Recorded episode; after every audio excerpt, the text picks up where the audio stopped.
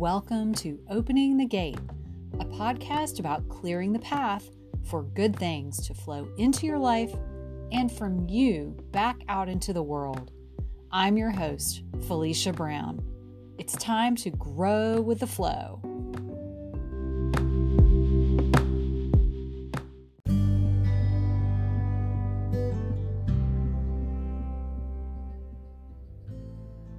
It came to my attention recently that I was very blessed to have a mother who believed me when I was a child and when I told her things that I just somehow knew or that I dreamed about. She believed me when I told her about hearing a spirit walk through our house not long after my father died. And she shared stories with me of other people who had similar experiences, including herself related to my father and my grandfather. Though the language was not there and the words were not spoken, I think my mother was, like me, an empath. And that is why she had such a hard time in the world. My mother connected with plants and animals on a deep level and was often hurt by the world around her in ways I could just not understand as a kid or teenager. In fact, she believed that hell was actually life on earth. And I now think her sensitivity was a big part of that. Why am I telling you this? In part, it is helping me to learn and discover more about her and my life.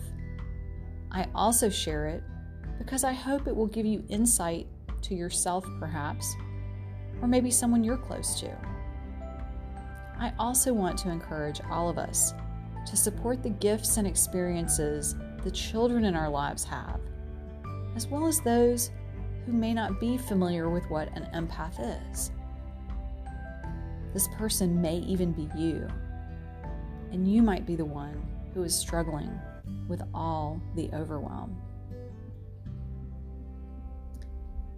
Once I read a book fictional book, that is, about a kid with Asperger's. In it, his character describes part of his experience as seeing, feeling, hearing, tasting, and smelling everything around him all at once. He also talks about having to learn to focus on things individually to be able to cope. I think, in a way, empaths are similar except that we may not only be aware of all of this stuff, but are also tuned in to the emotion and energy of the people around us. By comparison, folks with Asperger's often have little emotional connection or empathy, or at least according to this account in the book. Anyway, I think it is especially important at this moment in time to find ways to focus our energy on both things that can drown out some of the noise and also help us tune in to what we love. This is true all the time, but even more now when there's more noise and distraction than ever. While choosing to have six feet of space between us and the other people around us might sound good to a few of us, it does not feel so great when it's not chosen by us, and certainly not by me. You know, a lot of restrictions have eased in the last couple of years, and many of us are letting the spaces between us close. But that too can be overwhelming.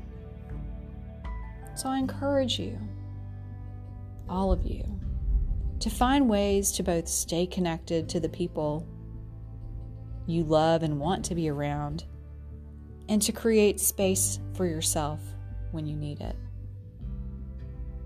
Namaste, and have an amazing day.